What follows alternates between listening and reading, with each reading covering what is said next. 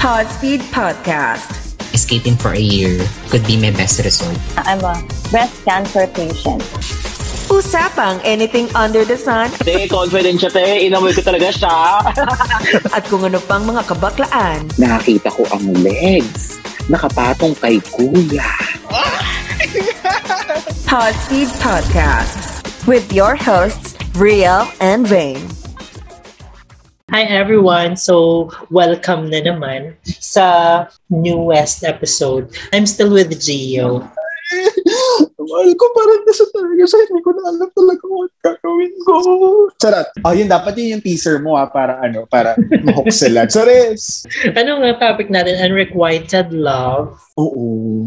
Anong love? Ano ibig sabihin? Sarat. At ang mga landing hindi nagtagumpay. Ay, gusto ko yun. I think we need to make everyone be on the same page. Kung ano nga ba ibig sabihin ng unrequited love. Kasi, parang it's not usual na, or it's not every day that we hear it. Ako personally, parang lately ko lang din nalaman yung ibig sabihin, okay, may word pala ng unrequited. Mga kanina lang. Sarap. Okay. So, ano nga ba ang unrequited love? Ano ko din nga alam, B. Sorry. Unrequited, parang parang hindi na suklian. Hindi na reciprocate. Wah! Oo, reciprocate.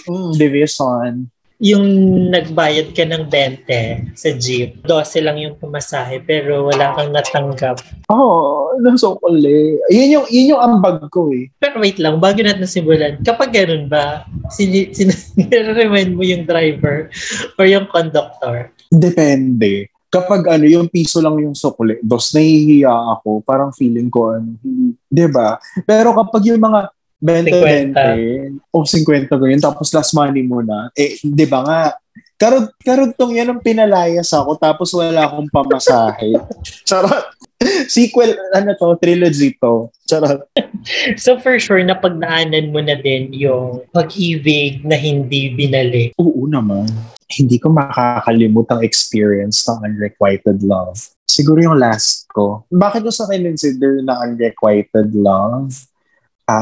Hindi dahil sa hindi naging kami, hindi naman din dahil sa pero unrequited love sa in the sense na I feel na parang hindi na-appreciate yung pagmamahal na binigay ko dun sa tao.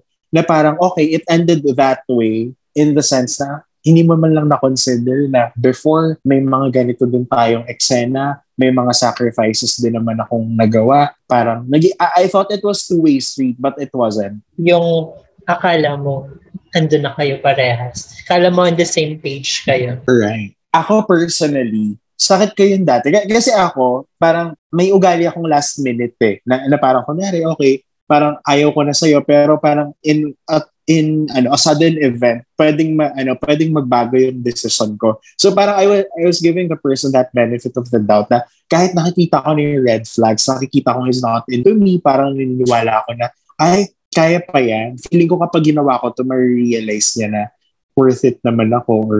May ganong eksena.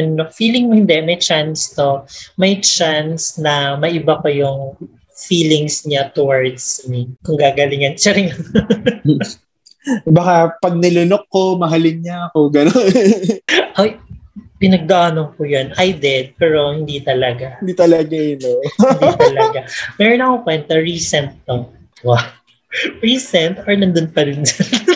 So, matagal ko na siyang friend. Nung first day ko siya na nakilala, alam kong crush ka na siya. Same circle kami.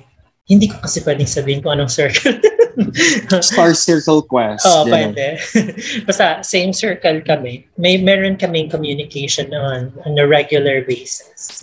So, ganon. So, naging close kami, naging friends kami for a long time.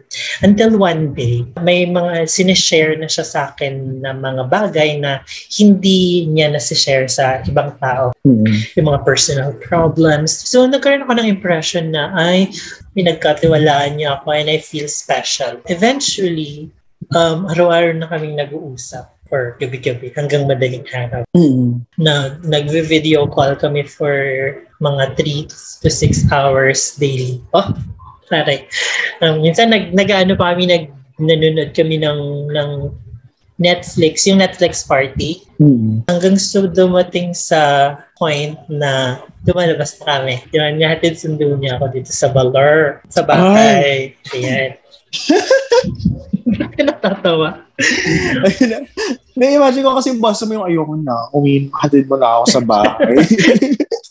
So, nung unang mga eksena, lumalabas kami, ano lang, kain, gala, tambay, ganyan. Walang sex?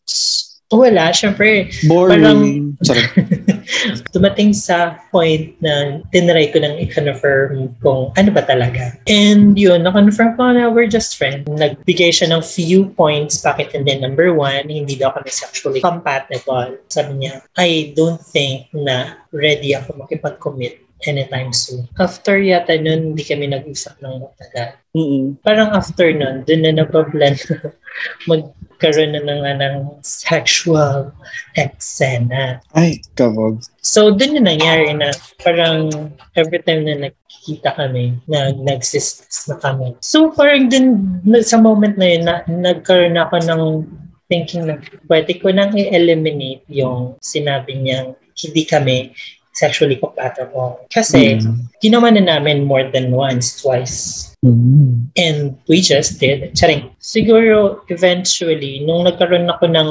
opportunity na makipag-usap na din sa iba, kasi siguro tinanggap ko na din, even though nagkaroon ako ng chance na ma-prove na sexually compatible talaga.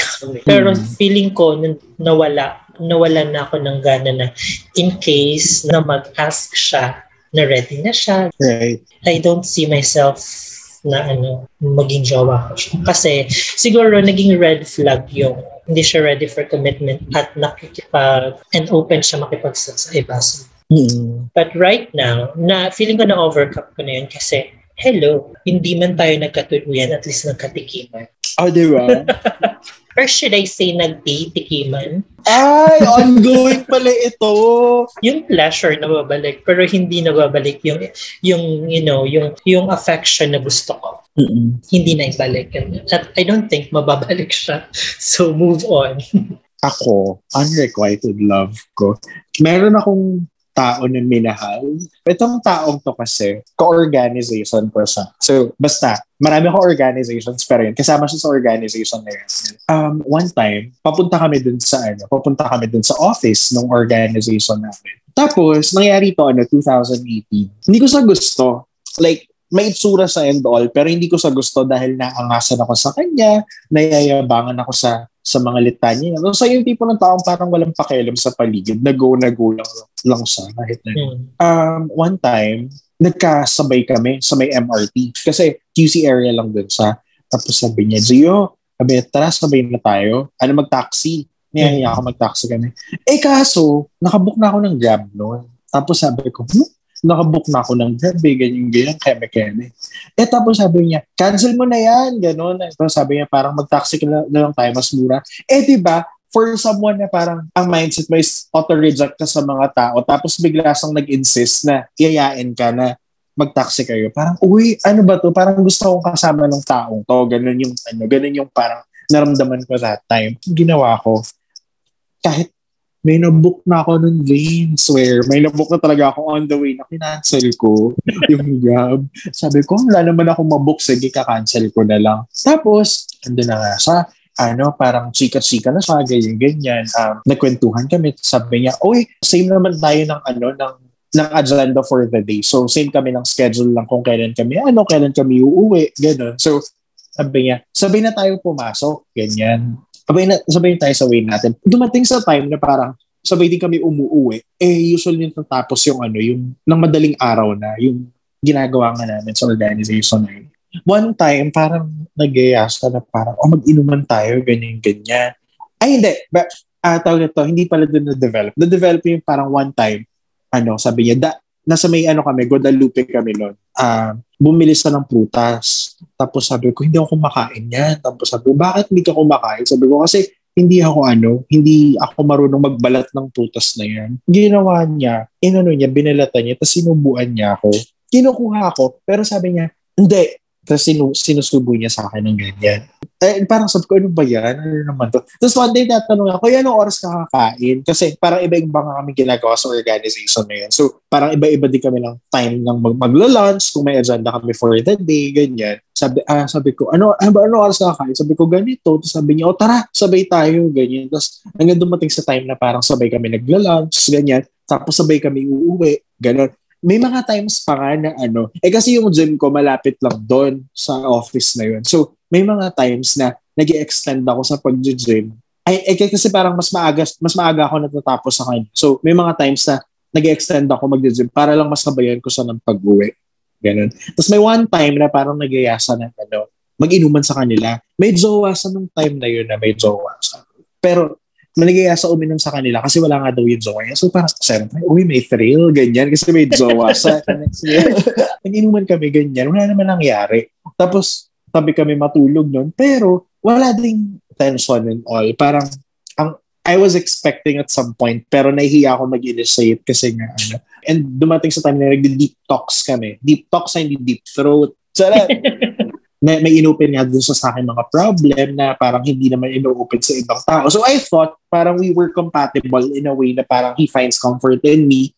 Tapos in the sense na parang, parang okay to, ganyan. So may mga times sa parang kahit weekend rest day, pupunta ako sa kanila, ganun. Tapos kasi Aris yung zodiac sign niya. So nag-research ako about Aris.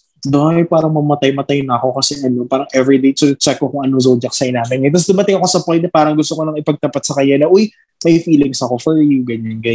However, parang siguro namatay na lang yung, yung feelings ko sa kanya in time.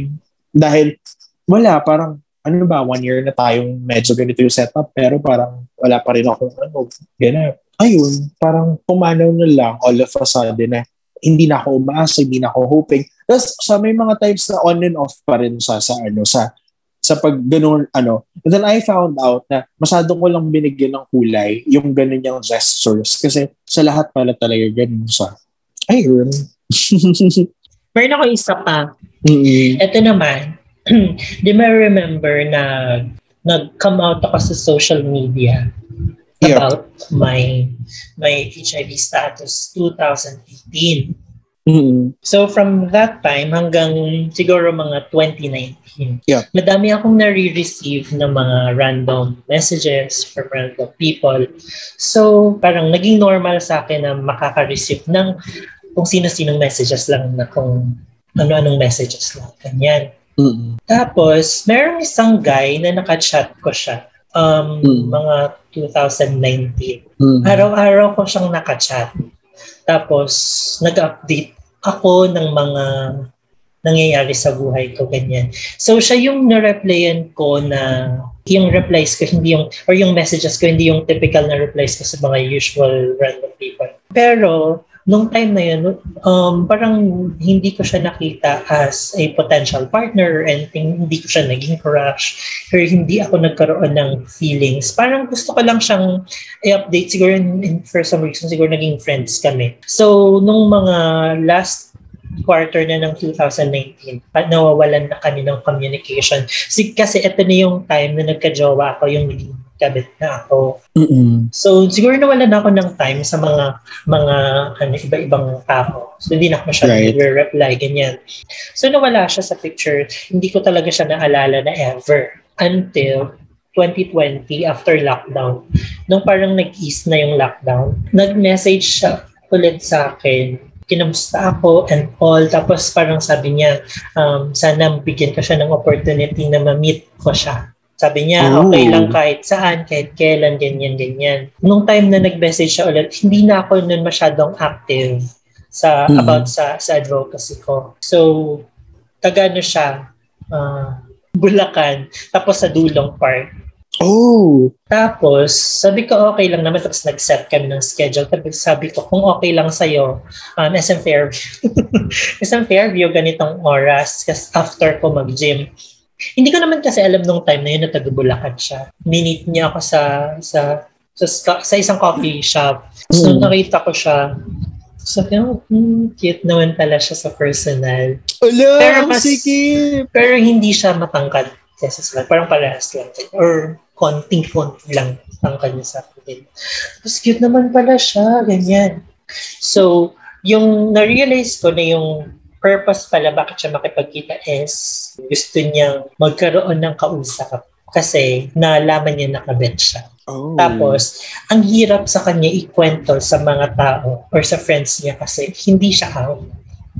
Ah, okay. Hindi siya out even sa friends niya. So, hirap na hirap siya. So, ako yung naging way para malabas niya yung mga saloobin niya. So, kailangan niya ng tulong, ganyan-ganyan. From then on, araw-araw na kami nag-uusap hanggang sa dumating sa time na nilet go nila yung guy kasi nga, parang tinanggap niya na kasi hindi na din siya minamessage. Tapos, unti-unti akong na-fall kasi sobrang caring niya. Tapos, nakikita kami lagi. Tapos, alam mo yun, sobrang bait. Sa sobrang bait, parang, mapapal ka na lang talaga. Tapos, ayaw niya yung parang malungkot ka. Sure, pag mga ganun, di ba? Karupukan natin yun. Ayaw malungkot ka. Ayaw niya nang nagtatampo ka. Susuyuin ka. Aminin mo, weakness natin yun kapag sinusuyo tayo, pag umaart tayo. Tapos ayaw niya nang hindi ka kumakain. Correct. Diba? Ay, oo nga. Totoo. Right? Nung time pala na nagkita kami sa SM Fairview, yung dumayo talaga siya, doon ko na-realize na grabe yung stalking skills niya. Sabi ko, paano mo ako nakilala? Kasi hindi ko na talaga maalala yung 2019 conversations namin. Right. Kinuwento niya, sabi niya, alam niya lahat ng mga bagay na hindi ko naman masyadong pinupost, ganyan. Tapos, alam niya yung birthday ko.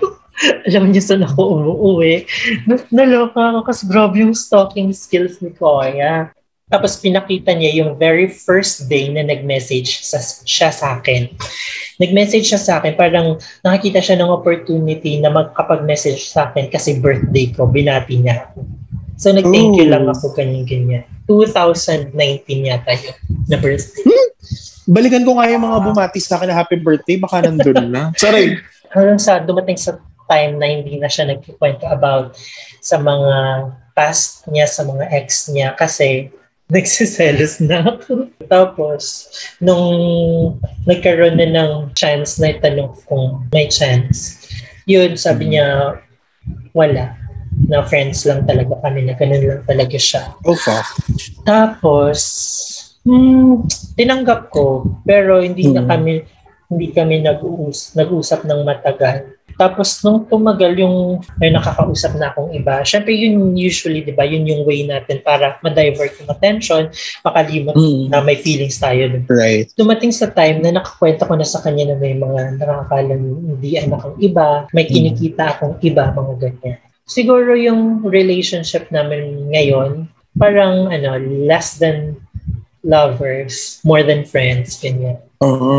Kasi may mga times na gusto namin, kami time na nag-Airbnb kami. Ay! Oh my God, okay, gets. Ganun pa din yung sweetness, ganun pa din yung care, pero andun na kasi ako sa point na hindi na ako nag-expect na maging jowa ko siya.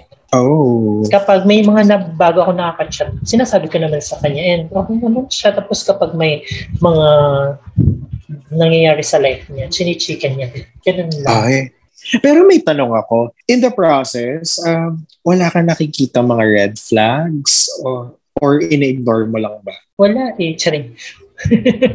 Wala akong maisip. So walang mga cues na parang, ay, this is not gonna prosper. Parang, ay, parang, ano to, 50-50. So hindi to pang relationship, ganyan. I think yung naging factor lang bakit ako nagkaroon din ng, ng pagdadalawang isip. Ayoko kasi na hindi out. Oh, okay, gets. Mahihirapan ako ganyan. Oh, kasi di ba ang gusto mo ngayon parang binabandera ka sa social media at some point, di ba? Not really, pero alam mo yun, may hirap din kasi hindi, kahit sa friends niya, hindi kanya mapakilala. Like, gaano kayo katagal magtatago para lang i-keep yung sexuality niya, which I don't question naman kung ayaw niya mag-out, pero it's not for me na magkaroon ng partner na hindi out kasi nahihirapan ako. Right, I agree. At alam mo, kapag magkasama kami, hindi kami pwede mag-picture, hindi kami pwede mag-video. Ganyan. And kung may pictures man kami, never yun na-post. Oh, yung ano, no, secret love song, yung ang sakit nung ano, nung bridge part na parang, why can't I say that I'm in love? I wanna shout it from the rooftop. Diba? Woo! So, yung wala ka namang kaagaw na pinagtataguan, pero hindi pwede. And you can't question that. Kasi yun na yung situation to begin with na nung bago pa kayo magkakilala. Ganun na talaga siya. And I think isang bagay din sa kanya na hindi niya din yun magawa yung pag-out is yung pressure sa family kasi siya yung kuya. Siya yung inaasa. Ang standard bearer ng pamilya niya. Ganun. Tama nga naman. Nakakaasar no kasi parang based on your story, parang ano naman eh, may attempt naman siya. It's just that it wasn't enough. Hindi ito yung tamang, feeling ko may emotion pero hindi ito yung tamang alaga na deserve mo at kailangan mo. Mm-hmm. Diba? So, nakakalungkot. Alam ako before, I didn't know na it was a red flag pero common to na nakikita ko dun sa mga unrequited love ko. Kapag pala kine-question mo yung sarili mo, kung gusto ka ba niya, kung may potential ba, it's already a red flag for unrequited love. Kasi if the person really likes you, he'll make a way for you to know na, ikaw, namahal kita, gano'n, na certain ako sa'yo, gano'n, diba? Dapat, mm-hmm. andun yung effort. And you wouldn't be questioning your worth or your stand sa buhay niya. Yun yung na-realize ko. Nahirap kasi minsan siguro merong mutual feelings pero right. Pinipili na lang ng isa na nasabihin na lang walang chance kasi may mga factors sa end niya na dapat niyang i-consider.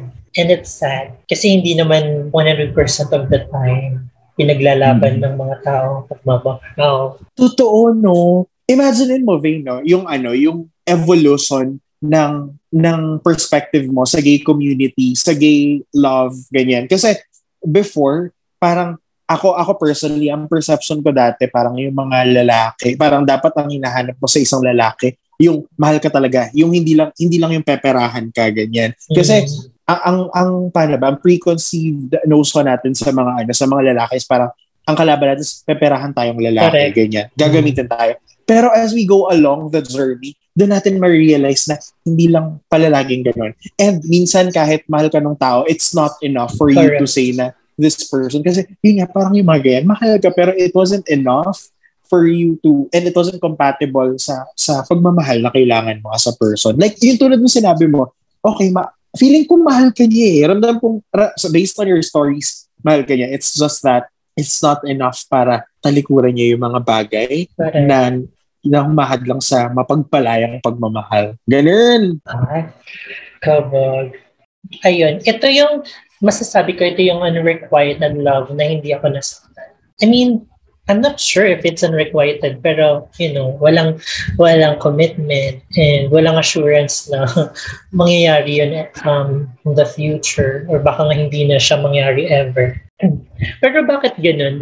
Aminin mo, feeling ko naman ikaw, nagkaroon ng time na nandun ka sa, kumbaga, other side. Kumbaga, ikaw yung hindi kayang mag-return ng favor, ng love. Oh. Anong yung typical reason bakit?